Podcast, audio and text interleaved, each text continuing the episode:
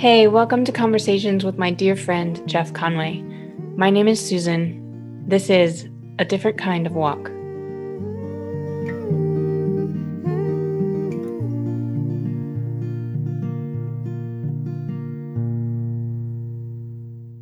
Happy New Year from A Different Kind of Walk. Today we are back on the topic of the Camino de Santiago, which is a pilgrimage in Spain that many people hike. Jeff has done it twice, once on foot and once in a wheelchair through the group I'll Push You. So, Jeff, take it away. We have the privilege of having Patrick Gray and Justin Skeesuck back with us. Uh, I know you've heard from, I think, four people now that were on the Camino with me uh, on podcasts, but these are the two guys that put it all together. So, welcome to both of you. Uh, say hello, Justin. Hello, what's up, Jeff? Okay. Hi, Susan. Good to so see you. So say hello, Patrick. Hey, Jeff and Susan, and all that are listening. I only have one option for a place to be this morning, and it's a bit of an echoey room. So, is that killing you? No, it's not too bad. I think it was. This isn't the. Was it the, the Coca Cola room? Coca Cola room is where I was stuck last time. Yeah, that was really nice. bad. gotcha. I think it makes you sound holy. Ah, there it is. Yeah, it's a. Uh, so that's. I mean, that's powerful and good. An angelic noise coming from the background. Yeah. oh, very good. What I'd like to talk about with you guys today is just a little bit about what it's like to plan an accessibility trip, whatever you feel comfortable sharing with that.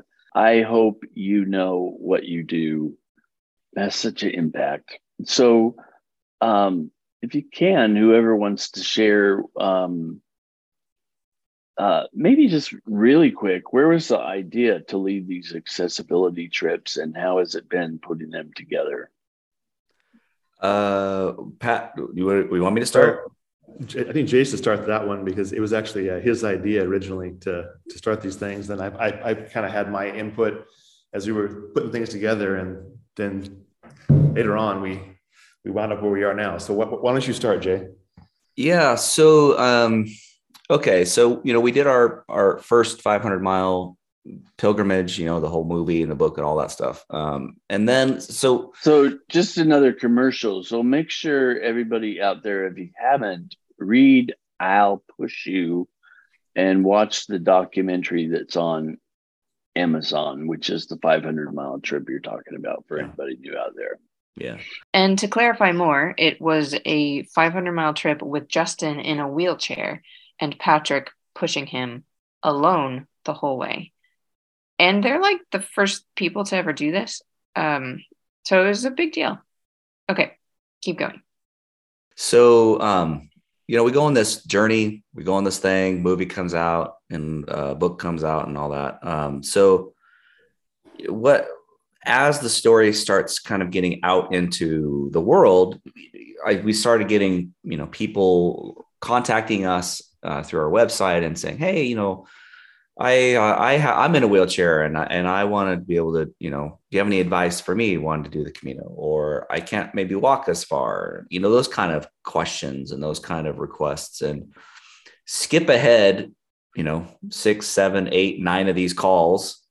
I just just said, hey, we should probably see if anybody wants to, you know, do this. So I just called Pat one day. And I said, hey, what do you think about maybe leading a group of people with disabilities on the last 100 kilometers of the Camino? And um, because the last 100K is doable by wheelchair, uh, there's no mountains you're going over. I mean, it, it's work as as you know, Jeff, you know, uh, firsthand. It was hillier is work. I remember. I yeah, I but, was thinking after Sarriá, ah, it was pretty flat. But yeah, no, it's it's work. I right? was wrong. And then, yeah, and you throw wheelchairs in the mix, it's a lot more. But yep. the idea here, the inception of the idea was just more of, well, we have people showing interest, and we're trying to listen to what the world is telling us, and so. Pat and I discussed, and he's like, "Yeah, let's just kind of see where this goes." And um, Pat and I have traveled so much together that we know what it takes to you know re, as as much as we can remove as many barriers as possible. And within the disabled community, if people aren't aware, you know, transportation is always an issue, accommodations are always an issue uh, because you just can't stay at every at any place and you know if you're in a wheelchair you can't go up a flight of stairs it's all these little right. nuances of things that you don't even think of so us knowing this ahead of time we we reached out to uh, Camino Ways, who is our our partner that helped us um, out. They're based out of Dublin, Ireland, and they helped us um, with our original pilgrimage. And we just said, hey, we were thinking about taking some people with disabilities on the last 100K.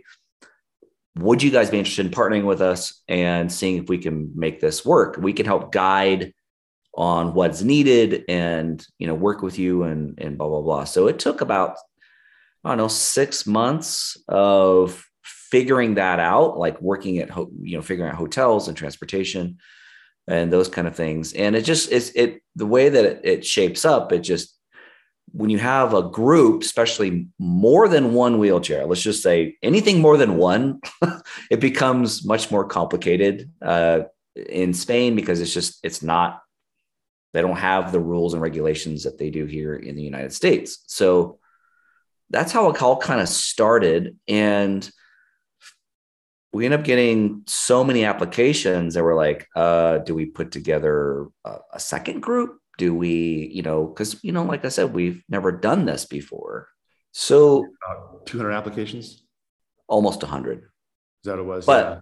so we had, yeah, for 20 something slots, that's not, Pat and I hopped on a call with Camino Ways and they said, well, what about just expanding the first group with more slots? and we're like uh okay that's a lot of people uh you know and they said well you can probably go up to 50 there's no difference between you know where you're at now and 50 people. We're like really? And yeah. Um you know. Except they're adults and it's like herding cats but go on. Yeah. Um, um so that's 50 people. How many wheelchairs is that? On our first trip we had uh, 10 people in chairs and 37 helpers. So 47 people total. Yeah. Yeah. A lot. Which wasn't wow. enough. um, Not enough helpers. Yeah. No. And we had um, a visually impaired um, individual and she was nearly, nearly blind. She was great, man. But um, then I think Pat and I were just trying to make it as seamless as possible. And we let everyone know, like the first round, you guys are our beta group here. Um, you know, it's not going to be perfect. We're not going to know exactly, and we're doing our best to, you know, make it the best experience for everybody. But you got to know what you're getting yourself into. It's, it's, this is testing ground for us to see if this is going to work right. Not. Right. Yeah. So what's something that in your first round you're like, we're not doing that again next time? Well, the biggest piece was the ratio. Uh, okay. You know, we have 10 wheelchair users. I mean, I say 37 helpers that also included our film crew and included me. Uh, you know, and I'm kind of directing traffic from the front.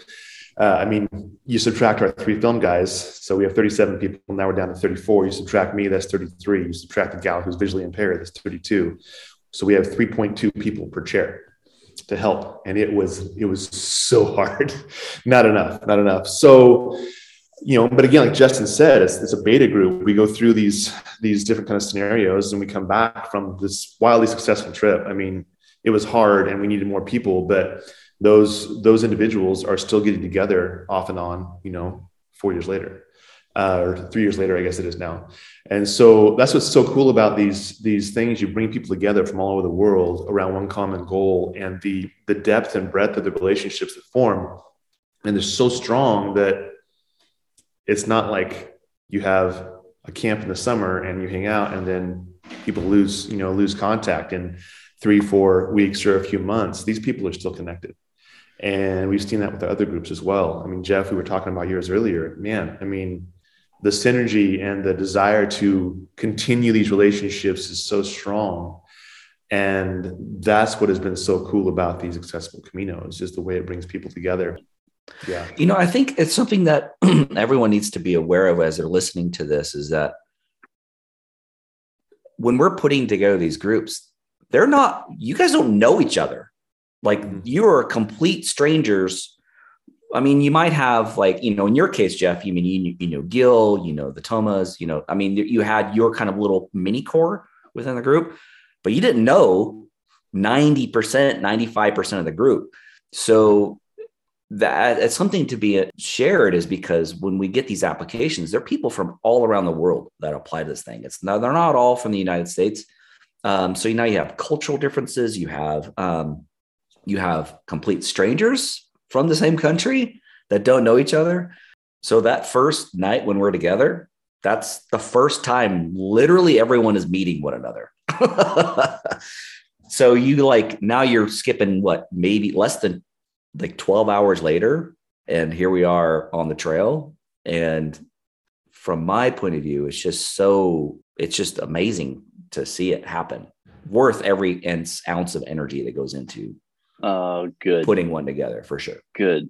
when you get a bunch of people together that one are, are on board for something like this i mean there's a certain personality a certain relational drive that everyone that comes on these has that is not necessarily something you experience every day i mean you might meet someone like that on a vacation you know randomly but when everyone shows up with one objective um, there's a certain glue that is already taking place and when we do have those moments where we got to recalculate those moments of stress or struggle, that initial bond, like Justin talked about, even though it's the first night, there's a bonding that occurs.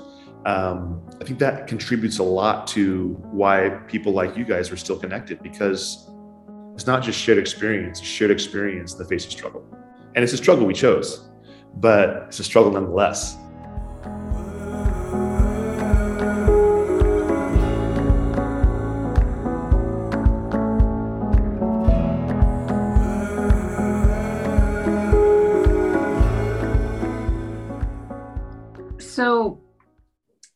When we were interviewing Alexandria Nichols, she um, quoted Donna, who was one of the captains in a chair um, on their Camino. And she quoted her saying, telling you guys essentially, thank you for making this hard.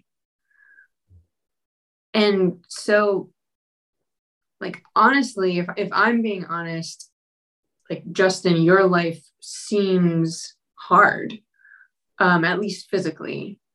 And as an able bodied, fully able bodied person, I know that my first objective would be to try to make your life easier.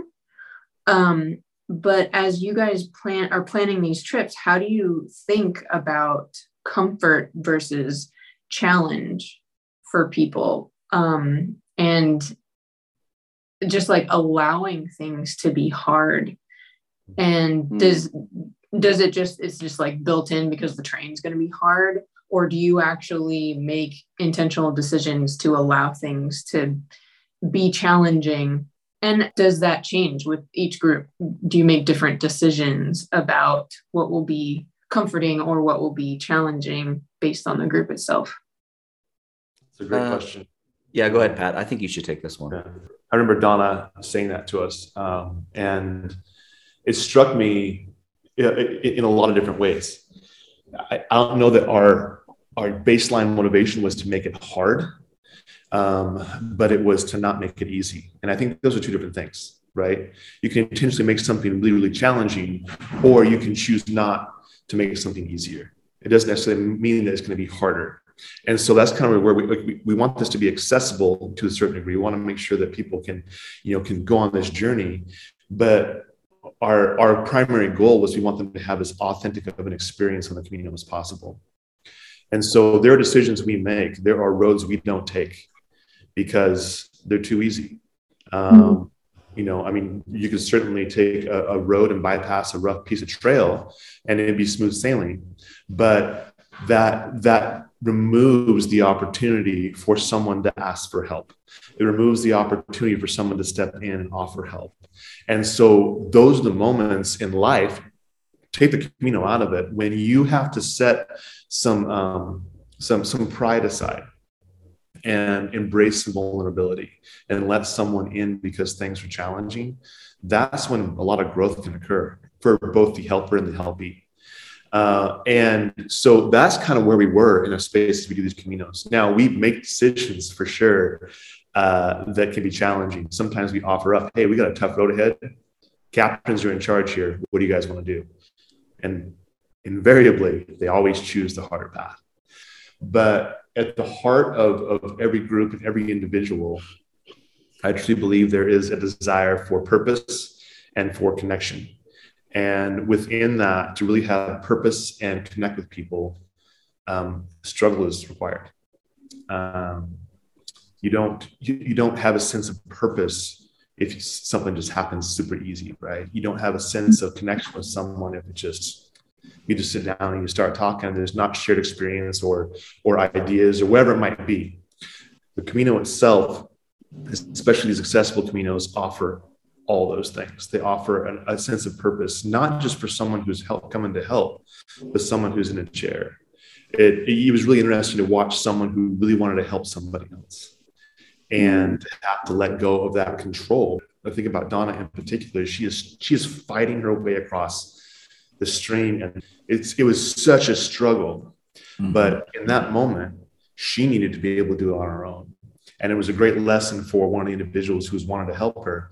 He was there, he was ready, but he also honored her struggle by stepping back, and it was so hard for him. Talking to him afterwards, he was like, "I, I, I just." I wanted to jump in so bad. Mm. Especially when she tipped and looked like she was almost going to go over. Tipping, yeah. And I hope what I'm saying is making sense because mm-hmm. that that specific moment, it was hard. It was so hard for Donna. I think it was equally hard for Ron. Mm-hmm. Yeah. You know, Donna, I mean, I'm sitting there watching this unfold, and you know, I've been in that position. I've been there where you know, in my disability journey, because I have a progressive neuromuscular disease, kind of like you, Jeff, where, um, you know, it's, I mean, there's been times where I've, you know, fallen on the floor out of my wheelchair and I've had to climb up back on my wheelchair. And it took every ounce of energy for me to get there. Um, you know, those moments suck in the moment um, or at that time. But then you, I look back and go, it's kind of it's the sharpening of me you know for me to grow as an individual for me to challenge and push myself beyond what i think i'm capable of doing at this time. And when you if you were to step in and make it easier um, you're also removing that opportunity for somebody to grow too. So you know pat and i when we've put these groups together you know there is i don't know there are moments as Pat has mentioned, where we've we've made things. I mean, we've made decisions kind of behind the scenes to not make it easy, to make sure that people have the experience that you know that they're there for. So we've always decide, you know, kind of seen ourselves as the conductors, and the group is the symphony, making the music. So I hear you say that, and I believe it's completely genuine and honest. And i logic like in my mind i understand the concept of like choosing the difficult path is better in the long run and all that stuff. I completely agree. Do you still have days where you wish the things were just easier? Me? Yeah. Yeah of course just I feel like I just needed you to be I don't know be able to admit yeah. that. yeah, otherwise I mean, you're just superhuman. No, no, no. I'm no there. I mean, there's days. I mean, there's not times where I'm just like I'm tired of sitting in a stupid wheelchair. Like I just want to get up, stand up, stretch, get my hips below me, and get every muscle out, pop my back into place, and then I'll sit back down again. Like you know, I have those moments. I have those moments of frustration. I have those moments of, you know, like, I don't want to be patient right now. You know, I kind of want this to be moving along, you know? Yeah. Um, like I have to be, I'm reliant upon other people to feed me. Sometimes I'm hungry and I would like to eat quicker than when somebody's feeding me. Like, I wish I could just grab a spoon or a fork and just eat my dinner myself. I mean, it's like, but those moments, you know, I always have to kind of look back or think through it at the time and go, okay, well, I wouldn't be here or had these experiences or being able to be on this journey with Patrick or to even be here on this, you know, this interview today without having the struggles, without having the challenges that I've had or that we've had together. Yeah. Um, and so it's kind of like this pendulum, you know, that swings for me. And there's days I'm just like, oh, yeah, it'd be much easier. I mean, we, I, I, literally just had this conversation with my wife the other day. I was like, just watching somebody get on it. We're watching this YouTube videos, Somebody's just getting on an, on an airplane. It's like, what would I give to just walk on an aircraft and sit down? like and get up and leave when the airplane lands. Like it's such a process for me to do it. Um, and it would be so much easier. Just get up grab my bag get off the aircraft and off i go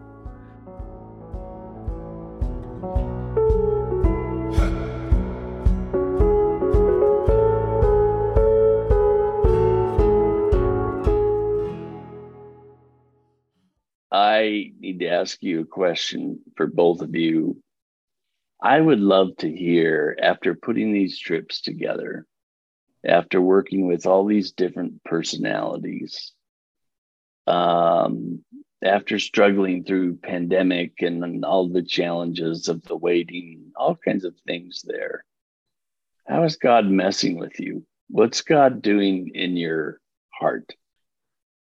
Um, and when I say messing with you, I don't really mean that in a bad way, but you know, just stirring things. Um, I would probably say the best analogy I could give in my current state is like I was this Lego set that was built this one way, and now I've been completely torn apart, turned the box upside down, and all the Legos are on the ground ready to be reassembled hmm. uh, into something new. And, um, you know, I mean, I think we had chats on this, um, you know, Jeff on the, on the, on our Caminos this summer. I mean, Pat and I've had this discussion. It's just like, we've been through a lot the last, you know, nine, nine years or so. And it's just like okay well where where is where are we going here? Where what's you know and me and i'm doing i'm asking myself this question like i go through the experiences of being on the camino with you know our two different groups we had this summer and seeing firsthand what we've been talking about today right? We lived through it. And then i juxtapose that with the world that we're in. And I don't know how this is going to be received. So I'm just going to say it how Christians in this world can behave the way that they've been behaving and expect the world to, to respect who they are mm. and to hmm. see God through that. Right. And I've been really wrestling and I've been really wrestling with that. Yeah. And almost completely tearing down everything that I've built in my life from since I was born mm-hmm. to everything I have known about God or have, you know, and then seeing the world hurt and seeing the world being treated the way they've been treated by people who claim to love God. And where do I fit? In that. And to be honest with you, I've really, really have struggled with that. I don't even want to set foot in a church building.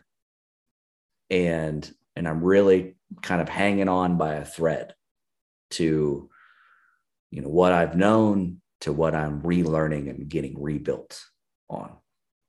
And um and it's been a it's been a rough road. Uh, it's mm. been good, you know that we're talking about making things easy or not mm-hmm. being easy. I've been a not being easy place, uh, mm. and I'm being sharpened. I'm yeah. being pushed. I'm being torn down and rebuilt. And I'm hoping that, however, I'm rebuilt, is an example of where what God calls us to be in this Right. world. Thank you for saying that, um, Justin. It's helpful for me. Most of the things you said are things that I've heard millennials and under talk about. Um, I don't actually know how old you guys are, but I assume you're a little bit older than me. Um, and it's it's They're about 10 years older than you. 47. There you go. Nice. Almost exactly. Yeah. Um, so it's it's helpful for me to hear people who are older than me essentially say that they too are looking around and seeing that things are not right and that they're upset with how Christians have handled things. It's it's just helpful for me to know that it's not just young people um, I mean, my husband's a pastor. I we church planted. We have a very small church, um, and I feel like this is the conversation we have like every day. Th- This is that's how you feel is very similar to how we feel, but we like run a church, so we can't leave. sort of like I don't want to leave. I don't want to. I don't want to give up on it. But man, it can be really hard. So sorry, Patrick. Uh, the floor is yours now. Well, I, I mean, Justin and I are, you know, kind of in the same place with regard to that. It's when you go on these journeys and you see people from different faiths, you know, different uh, cultures, different, um, I mean, ideologies that can come together in such a profound way that can set aside differences and just love well. When we do these journeys and we face these struggles together, again, chosen struggles, we face these struggles together that I see Jesus outside the church more than I see him inside the church. Mhm. And why is that? There's two narratives in scripture um, there's the empire narrative and there's the shalom narrative. And God always calls us back to shalom. And right now, the church I see wants empire. They want coercion, they want control. And I'm done with that. I'll have no part. And so the more I dig in, the more curious I am, the more I fall in love with Jesus, and the less and less I love the church. Yeah. When we do these journeys, and hey, guess what? Let's show up and love well. Mhm. That's biblical. Yeah. That's biblical. Yeah. So in the church that I help lead, we feel that a lot. And I think the conclusion we've come to is that the doors are open. The doors Right. have to be open for everyone, for anyone who wants to come in. So you guys are welcome to be around anytime you want. Thank you. you are certainly not the first and you won't be the last people that I talk to that have those kind of challenges. And so I don't have time to preach, but my encouragement to you would be uh, go old. um, go back to the church fathers and mothers and get some of their writings and how they dealt with such a cruel world has really helped me in my faith. It's a good place to go to start to heal yourself a bit. So yeah, yeah, I, I hope you find that place because being within communities that want to love the way Jesus loved uh, is beautiful.